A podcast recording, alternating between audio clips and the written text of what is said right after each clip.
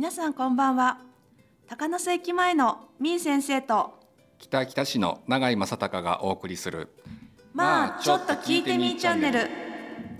この番組は高野瀬駅前で占い心理カウンセラーをしているみー先生と町の電気屋さんの永井正隆マー君が地域のいいところいいお店いい人をみー先生の占いを交えながら紹介いたします本日はこの後先週に引き続きキッチンタカノースで今年からチェケライスの菊池隆美さんに登場していただきより深く活動のお話をお聞きしたいと思います。はい、えー、今年雪多いですね。すごいですね。年末からにかけてね一日何回雪かきしてますか？あ二回三回ですね。ね痩せる思いじゃないですか、ね、痩せる思い、うん、ですよね。去年の12月のね中旬ぐらいまではあの全然雪なくてね。そうでしたね、うん、今年雪ないんじゃないかななんて思っちゃったらね。来ましたねっていうこうあやっぱり来たかっていう感じでね、うんうん、ただ私はあのすごく最近思うのが北秋田市の除雪すごい綺麗だなと思って感動しちゃったんですよ。うんうんまあ、時間帯にもよるんですけど私が走った時、うん、あのガタガタしない。ザフザフしないっていう感じですごい走りやすかったんですね。本当ね今年のあの北秋田市ね、除雪は昔から綺麗だってね言われるんだよね。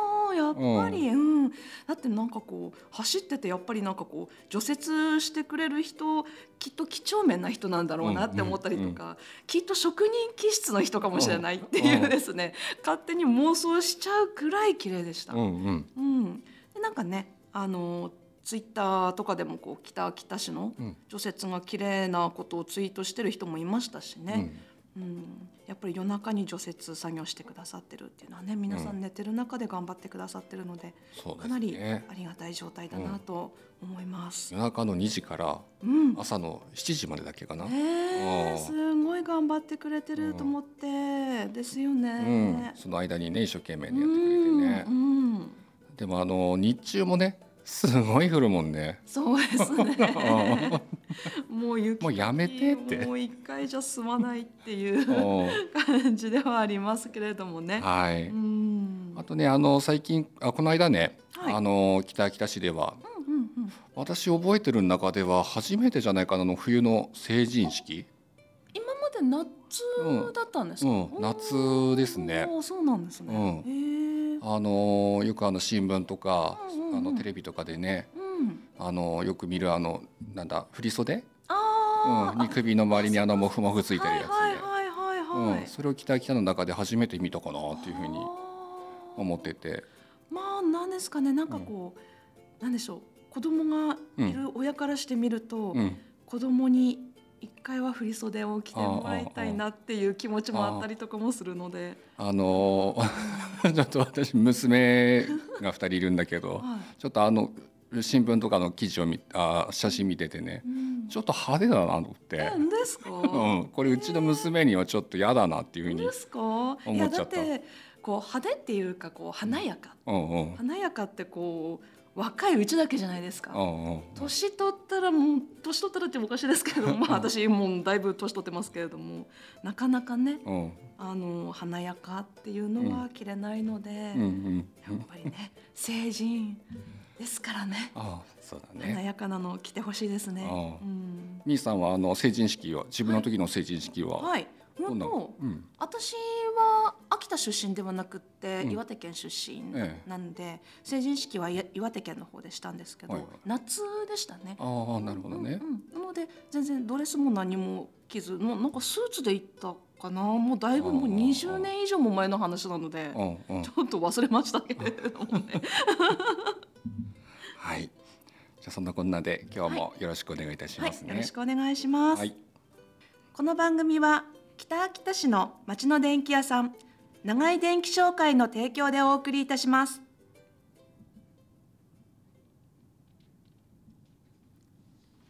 それではゲストさんに登場していただきましょう。キッチンタカノースで今今年からチェケライスになりました、えー、菊池貴文さんです。よろしくお願いします。よろしくお願いします。よろしくお願いします。えー、先週はですね、うん、あのキッチンタカノースから2022年から屋号チェケライスに変わったことやですね、うん、あとは秋田や、えー、北秋田の食材にこだわった秋田ガパオライスを1年足らずで県内7市町村とあと10か所以上の、えー、出店してきたお話を伺いました、うんうん、今週もよろしくお願いします。お願いします。はいテンション低く今日どうしました？あどうしました？ちょっと。いや今入ろうかなテンションテンションさん今日今日ダメな日ですか？今日ダメな日ですか？大丈夫ですちょっとお茶飲んでください。ややばいな。ワンオクターブあるイメージですね。だって今言わない方がよかった。今ね。ちょっとすげえ中途半端はい OK ですかねはい、じゃあ行きます、うん、えー、そもそもですねあの菊池さんが起業したきっかけって何なんですかね？そうですね、うん、一番のやっぱり理由はですね、まあ、2022年の夏に、うん、あの地元、まあ、県北の方に、まあ、帰ってきたことがきっかけで、2022年って言いました。2020年ですね。言い方にしましょう。たまに間違ったやつも入れられるので。そのまま行くこと、最近そのまま行っちゃう。最近私が間違ったのすごい入れられる。あ大丈夫ですね。大丈夫です。大丈夫ですよ。大丈夫ですよ。はい、2020年ですね。そうですね、2020年に。えー、まあそれでまあ11年ぶりにまあ帰ってきてたんですけども。まあ、その時やっぱり自分が住んでた時と比べてやっぱりこうなんか街がすごい静かだったり、まあ、人口もやっぱり少なかったり閑散とした街の風景を見て、まあ、そこでやっぱり自分に何かこう地域に貢献できることやれることがないかなと思って、まあ、起業したっていうのがきっかけですね。ねまあ、そしてあともう一つ理由があるんですけども、まあ、実はあの地元県北の方に帰りたくて帰ってきたわけではないんですよ。えっと、それはですねなんとちょうど帰ってくる半年ぐらい前にあの私病の方をちょっと患っておりまして1か月ぐらい入院の方をしていたんですよ。はい、それが、まあ、一番の、まあ、県北に、まあ、どうしても帰らなきゃいけないっていう、まあ、理由の、はい、一つになって、まあ、今に至ってるっていう感じですかね。本当そう考えるとこう、まあ、人生って、まあ、何が起こるか分からないっていう本当不思議な感じだなと思いましたね。うんうん、どうですどうですか？帰ってきてよかったですか？良かったですね。逆にやっぱりこう帰ってきたからこそ今のこう自分がいるんだなというふうに思えるので。じゃあ、はい、そのこう病がねこうきっかけだったみたいなそうですね。ある意味まあ前向きな感じ、うん、前向きですね、うん、タイミングだったのかもしれないね。うん。でそのちげくんそのキッチンカーでやってる、はい、やっていくっていうんだけども。なんで店舗じゃなくて、はい、なんでキッチンカーだったんですか？それはですねあの先輩のキッチンカー、まあ、フードトラックを自分1回だけちょっと手伝ったことがあるんですけども、うん、その時にもうこれだと、うん、ビビッというなんかこう来るものがありまして、うん、まあ、それで、はい、一番これしかないなというふうに思いましたね。まあ、やっぱりこうキッチンカーはその、まあ、調理から販売、まあ、接客まで全部行えるんで、まあ、こうこれがもうお客様の顔も見えてもう最高の、まあ、食料だなというふうに感じて、はい。まあ、あとお客様にこう実際に足を運んでもらうのではなくて、うん、まあ、自分自らこうお客様のいる場所のと、うん、あのお客様のいるところにこう行けるっていうのにもすごく惹かれて、うん、はい。まあ、あともう一つはですね自分こう意外と意外とっていうわけじゃないですか。飽き性で。飽き性なんですね、はい、まあ、そういうのもやっぱりこうあったので、まあ、なんか毎回同じ場所で固定店舗でやるのではなくて、やっぱりこう移動できるっていうところにもすごく、はい、惹かれましたね。やっぱりねあのイベントの時とかね、あのキッチンカー来てるとすごいあの演出にもなるしね。見栄えいいよね。ですね、うん、お祭り感も出るし、うん、イベントのあのなんていうかな華やかさにプラスが、うん、なってるなっていう感じがしてて。またなんかあの最近インスタで見たんですけれどもこう、うん、ちょっとこうが外装っていうんですか？フードトラックの、うんうん、結構おしゃれなんそうなんねあの、言っていいの黒いやつね、はいはいはい、おしゃれって思って。これは絶対目立ちますね。そうですね。であの各地に行ってたくさんの人にお会いすると思うんですけどもこの仕事をして感じたことってどんなことありました？そうですね。やっぱり一番はそのお客様の声をこうダイレクトで間近でこう聞けるっていうのがもう、はい、最高の職業だなというふうに感じましたね、うんうん、とてもやっぱりそれがやっぱりお客様の声を一番聞こえるっていうのがやりがいを感じますし、うん、やっぱりこう実際に各地に出店してみて、まあ、固定店舗と違って、まあ、あと毎回こう出店場所に合わせていくのがちょっとこう難しかったりもするんですけども、やっぱりこうお客様の声がこう一番聞こえるっていうのがすごくやりがいがある仕事だなと、はい、この仕事を通して思いました。確かにねあの店舗だとね厨房の中にいて料理する人がいてフロアにあのフロアさんがいてなかなか厨房の方でねあの作ってるシェフなんかはね、うん、お客さんの顔が見えなかったり、うん、どういった人なのかって分かんなかったりするけどね。直接美味しかったよとか言っても嬉しいですね。うん、ですね。ですよね。うん。なるほど。じゃあそんなチェケ君ですけれども、あのー、今後の展望、野望、目標教えてほしいです。そうですね。とまずはですね昨年はやっぱりこうキッチン高野スという屋号で、まあ、活動していたので、まずはその屋号変更でチェケライスというふうに今年から1月からやっておりますので、まあ、そのチェケライスを、まあ、とにかく一人でも多くたくさんの人に、まあ、知ってもらうことがまず一つ一番目先の目標かなというふうに思いますね。でまあ、あといろんなところにもちろん各地に走っていって、まあ、ゆくゆくはこう何でもいいんで小さいマジシェとかでもいいのでこういうちっちゃなイベントでも、まあ、地元で開催してこう地域を盛り上げていけたらなと思っていますね。であと移動販売は別に飲食だけじゃなくて、まあ、例えばこう洋服屋さんだったり、まあ、本屋さんだったり、はい。まあ、雑貨屋さんだったりこういろんな、まあ、業種が出てきて、まあ、面白いと思うので、まあ、ぜひこう占いカウンセラーももしかしたらいいのかなと思っておりますので。ちょっと前はテントでやってましたからね。テントあの駅前の北北の。あイベントテントみたいなやつでね。そうです。そこでテントでやってもうもう目立って目立ってしょうがないっていうですね。それでやってましたね。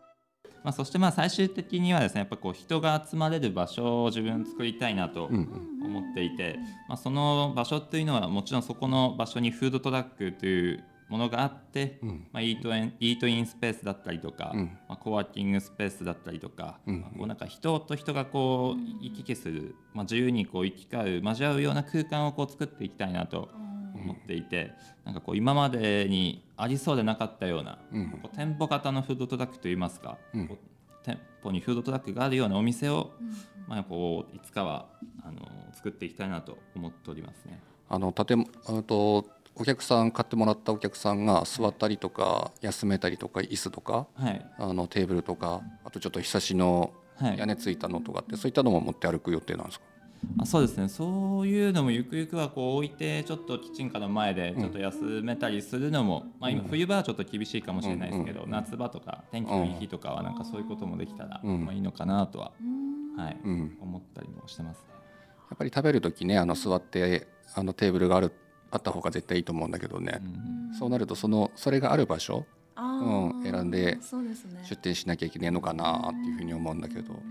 なんかそれがあるとねどこでもできちゃうかなっていう。ううん、子連れでこう行きやすいっていう感じもかなと思います。うんうん、いや楽しみですね先々。そうですね。うん、うん、はい、えー、そんな菊池さんですが、私占い心理カウンセラーのみー先生が占ってみました。はい、先週はですね、あの菊池さんの持って生まれ生まれた個性や資質についてお話ししました。はい、えー、生年月日からわかるんですけれどもね、えーと、占いは個性心理学を使います。統計学なんですけれどもあの動物キャラクターを使って表現されるので親しみやすく分かりやすいのが特徴です、えー、菊池さんの占い結果はですねどっしりとした猿ということででしたね、えー、ここを一番にかける勝負師。世の中の流れを先取りする独特な感の持ち主。頼まれ事も多く親分派だということでした。どうですか菊池さん。ここを聞いてみて。そうですね。まあ確かに勝負師ではあるかもしれないですね。けどなんかこう私からしてみるとあの先取りとかはやっぱりね、うん、うん、されてる方だなっていう気はしますね。うん、うん、やっぱあの経営者肌なんですかねこういうああそうそうそうそうですね。うん、あの人に見せてる姿はすごい人当たりよくって、うん、ちょっとまあ楽しいことやりたいぞみたいな部分もありつつも頭の中ではちゃんと考えてるみたいな感じのところもさすがです。はい、で、えーと、今週はですね、うん、あの菊池さんの今後の運気をお話ししたいと思います。はい、はい、えー、2021年去年はなんですけれども、うん、焦燥の運気と言って、うん、ちょっとこうやりたいことに関して焦りがあったりとかした時期だったのかなというこううまく物事がちょっと自分が思ってるほどスピード感あふれる感じでは進まなかったっていうことだったりとかあとはまあ受け身が大事な時期だったりとか頼まれ事をなるべく引き受けていくといい時期でしたよっていうところになっていきます。ここら辺はどうですか菊池さん。そうですねやっぱりこう実際聞いてみていろいろまあ思い当たる節がちらほらっていう感じでやっぱり昨年こう、まあ、キッチンカーで活動するというよりも店舗の方とかも探していたのでその頃私とお会いしましたもんね。すごくこう教育していただいてでもこう場所がやっぱりこう見つからなかったっていうのもまあ、こういうのにちょっとつながってるのかなという。はいふうに感じますね。でも結果的には良かったですよね。そうですね。あそこで決まってないからこそ 今こういうふうにそうですよね、はい、やれてるんで。んはいで今年からですね。あの今年から4年間が菊池さんすんごいいい運気なんですよ。で行動すればしただけ結果が出る4年間って言われてるんですね。うん、なのであのあんまり運気がよろしくない時期っていうのはなるべく人のために行動した方がいいですよというアドバイスをするんですけれどもあのー、運気がいい時期っていうのはなるべく自分がやりたいことを前面に出して行動していきましょうっていう時期になっていきます。特に今年はあの投資の時期って言って人脈作りがポイントになっていきますよっていうところなんですね。どうですか？人脈作り。そうですね。やっぱり人脈あってこそ出店場所とかにもつながっていくと思うので、まあ、本当にまあ、言われた通りだなっていうふうに感じますね。はい、2023年が、あのー、めちゃくちゃ忙しくなりそうな感じです。だといいですね。来年。はい、来年ですね。はい。で2024年が転換の運気って言って方向転換がありそうなんですね。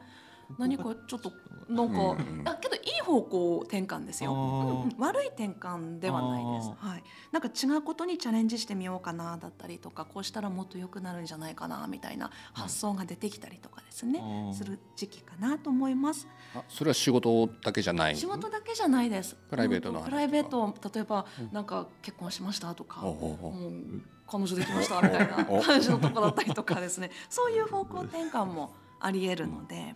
はい、で今度2025年が完結の運気というところで、これはですね10年に1回来る最高潮にいい運気なんですね。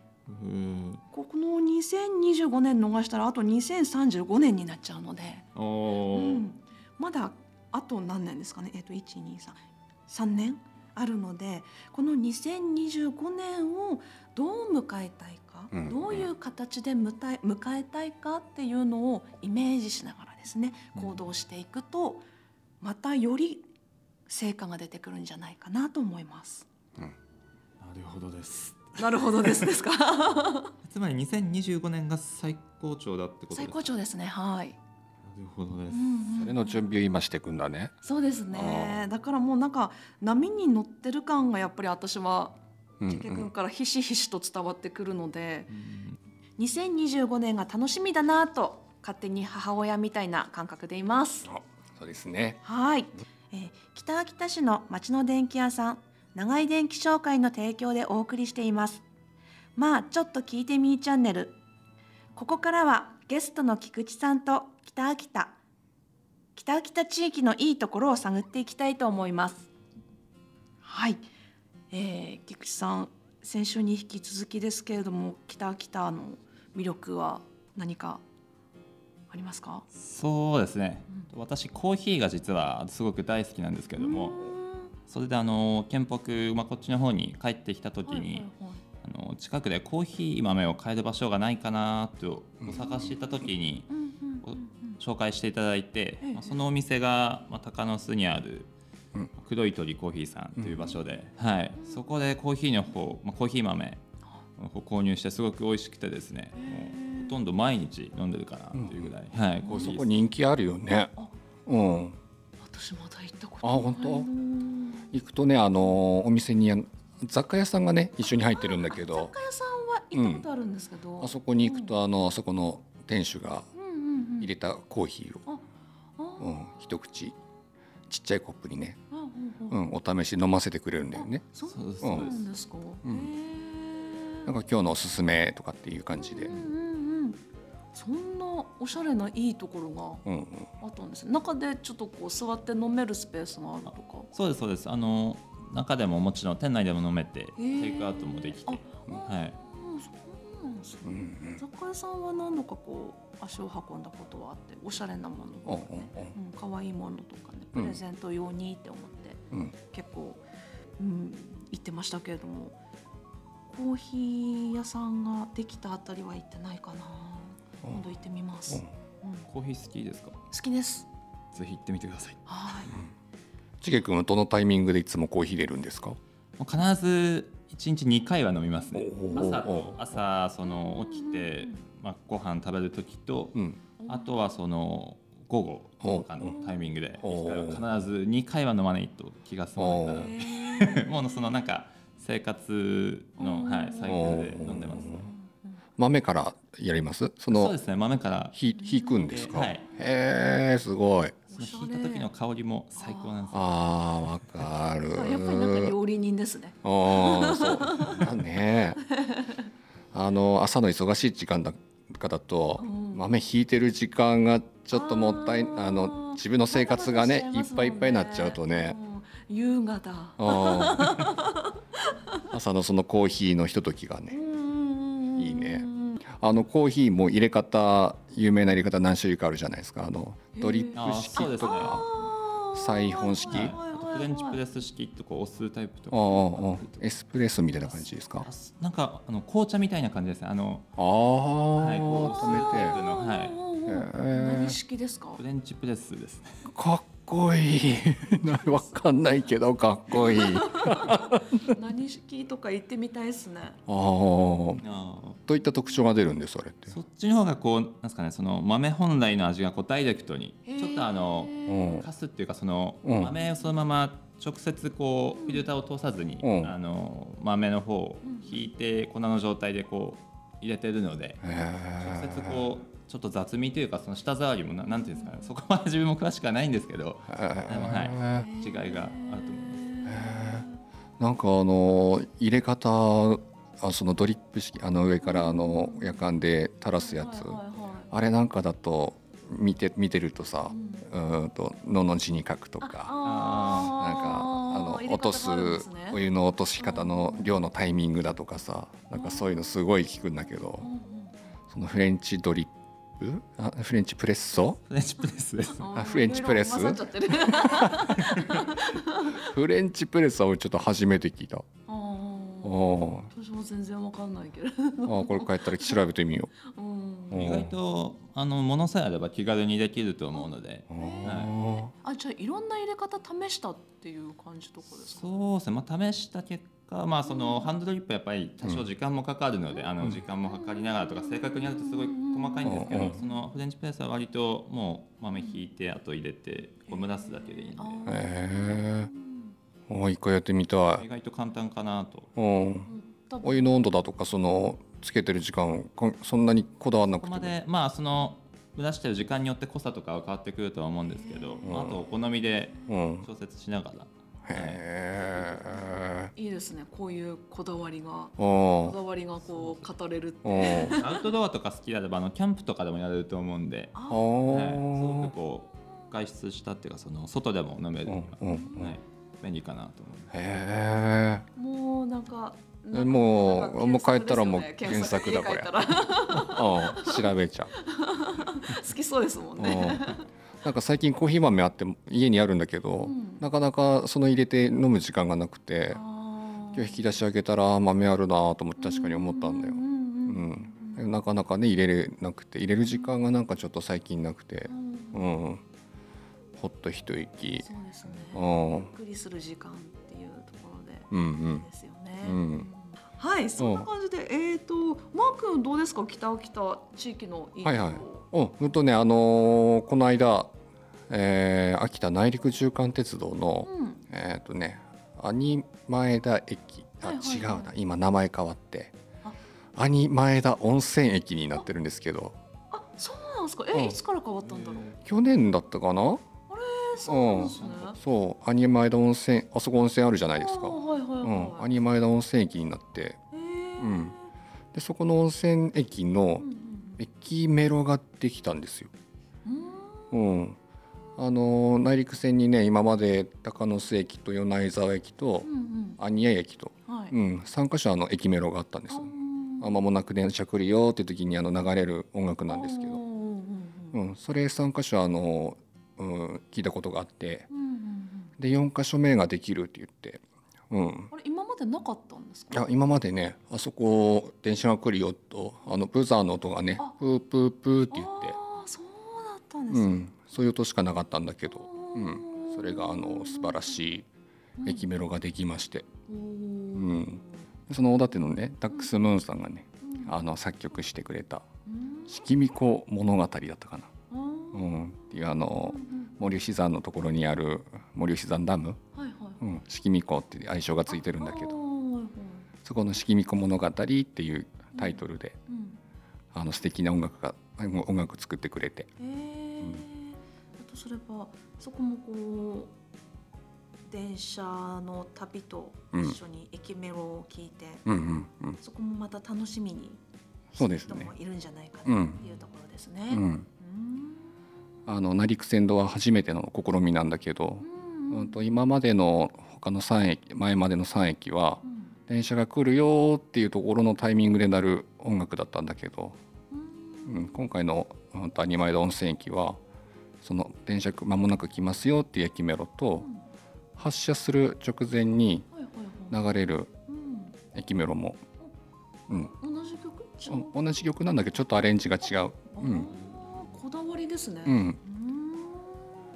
まもなく電車出発しますという雰囲気の、そういう音楽が流れますので。そうなんですね、うん、ぜひみんな気に入ってください。もう流れてるんですね、うん、えっ、ー、とね1月の15日からうん、スタートしてますのでなるほどじゃあそれもまた楽しみにはい電車の旅そうですねですね、ええ、いいかなと思いますはい、はい、樹氷を見ながらそうですね。ええ、今ちょうどいい時期ですね。ええ、すごいもっこりになってるみたいですね。でそうですね。この雪だと。ええ、うん。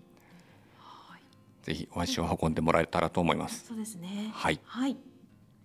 えー、チェケライスの菊池さん、あのー、ガッパオライスが食べたいよってなったらどうしたらいいですか？そうですね。と一番近い出店の日程がですね。うん。1月の28日金曜日と1月の29日土曜日北秋田市ザ・ビッグ高野店に出店します。今週じゃないですか。はい。やっと私念願のガパオライスを、ね、食べる機会がや巡り巡ってきました、はいそのその後はどうです？その後がもう1日続いてまして30日ですね。1月の30日、はい、こちらは大館市のフリーキーさんというボルダリングのお店なんですけどもこちらの方に出店しますのでここ3日連続ですね、はい、28、29、30と、はい、出店になっております。大忙しですね、はい、はいはい。はいありがたいですね。これ予約しなくても買えるんですか？そうですね。一応完売数量限定で完売次第終了になりますので、うん、まあ、確実に、まあ、食べたいという方は、うん、まあ、連絡ご連絡の方いただけたら、うん、どうやってのように連絡したらいいんでしょう？そちらはですねあの SNS、はい、まあ、インスタグラムフェイスブックの方で、はい、まあ、ご連絡の方いただければなと思います。はい、わかりました。もうね、うん、あのインスタグラム見て、うんこれはどうやったら食べれるんだって聞かれるんですよ、ねうん私。なのでもうあのビッグに出るよってうんうん出店するよっては教えてたんですけれど。おーありがとうございます。うん。何時頃からとかっていうのはもう決まりました？そうですね。その28日、29日のうん鷹の巣の方ではうん10時から午前10時ですね。はいからどちらも販売の方しております。はい、はいい。なんか混みそうな予感がする。そうですね私は勝手に。これ早くから並ばないといけないんじゃないかこれ。それから予約ですよ。何食ぐらい作るんですか？いやとりあえずあの自分の力が尽きるまでという。尽きるまで尽きるまで作り続けるっていうことですね。はい。はい、じゃあ楽しみにしています。ちなみにあの今後の出店予定を知るにはどうしたらいいですか？そうですね。出店予定についてはですね、私の方でこう SNS の方やっておりますので、うん。まあ、インスタグラム、フェイスブックの方でチェケライスと、まあ、ここアルファベットになるんですけども、はい。と C、H、E、R、E でドットここドット入りますね、R、I、C、E で検索していただくとチェケライスですね、こちらで多分アカウントの方が出ますので、はいはい、そんな感じで。はい。これみーさんのあのインスタとか、うんとブログからも飛べるようになってますかね。あ、うんとチェケ君のですか？あ、チェキ君のアカウントには。うーんとインスタグラムでお友達になってる状態。うんうんうん。うん、そこで見てもらえるのとあとあのラジオの告知のところではいはい。ハッシュタグつけようかなハッシュタグじゃないなんだタグ付け、うんあうんうん。しようかなと思ってるので、はい。あのインスタグラム私のインスタグラムもですし、ええあとはまあちょっと聞いてみーチャンネルのイうんンスタページ、ねはいそちらの方を見ていただけるとはいいいかなと思います。はい。はい。ちなみにあとマー君の方からもお知らせありますね。はい。イベント情報になります。はい。はい、2月6日、えー日曜日キラキラフェスティバル、えーえーコムバンライブイベントが、うんうんうん。えー北秋田市の市民ふれあいプラザコムコムはい。こちらで開かれます、はいコロナ感染対策をしながらですね開催いたします、えー昨年はですね6団体の個人バンドが参加しましたで会会場は感染予防のため入場口で体温チェック消毒本人署名をしていただいたり席と席の間を離すなどまた会場に来れない方にはライブ配信も行われましたうん。去年ですね。それ。これ去年だね今年もうんこんな感じですかね。うん、あと今年はですねあのゲストが、えー青谷飛鳥さん、うんが来てくれますうん。うん、あと同じ会場コムコムで、うんうんえー、とニコミーティングの。お弁当でしたっけかそうですね。うん、それもやる予定になってますね。ですえね。えええ私とみー先生同日ね、はい。えお手伝いに。ええここ数年毎年そうですね。手伝ってもらってますけども、そうです。はい。なんかあのなんですかね。お手伝いなんかむ昔吹奏楽部だったので、はいはいはい。あの音楽関係のうん、お手伝いとか結構好きなんですよ。ほうほうん。楽器の取り扱いもまあはまあまあはわかるんう、で。ちげくん。は音楽とかバンドとかはどうなんです？音楽大好きですよ。やってましバンドとか。バンド学生の頃に高校の時に少しやってましたね。えー、うん。何やったの？私はベースの方をやってました、おうおうおう、はい手伝いに来ますか。巻き込んじゃうっていうですね。コムコムの駐車場で、あのーガパオライスってもらってる方が俺いいと思う。ですはいそんな感じで、本日振り返ってみてマー君どうですか？はい、えっ、と今日ね、あのーいつも通り北秋田市民ふれあいプラザコムコムうん。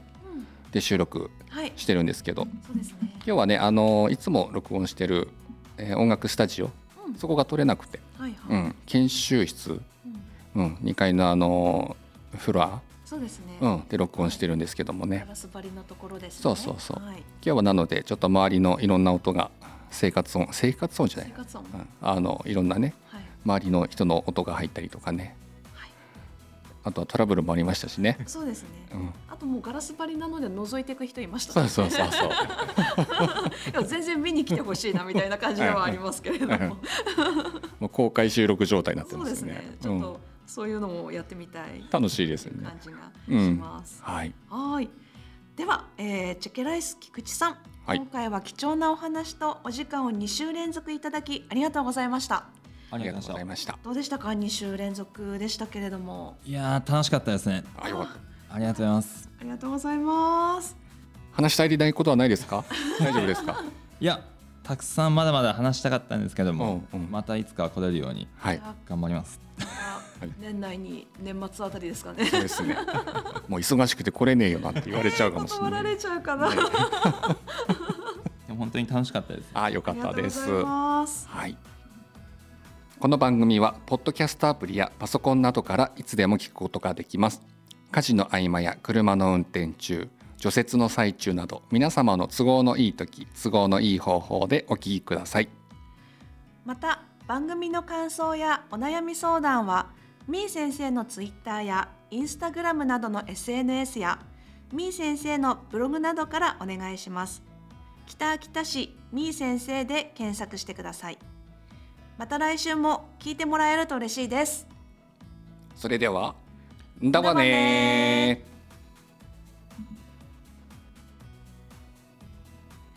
この放送は北秋田市の町の電気屋さん長井電気商会の提供でお送りしました。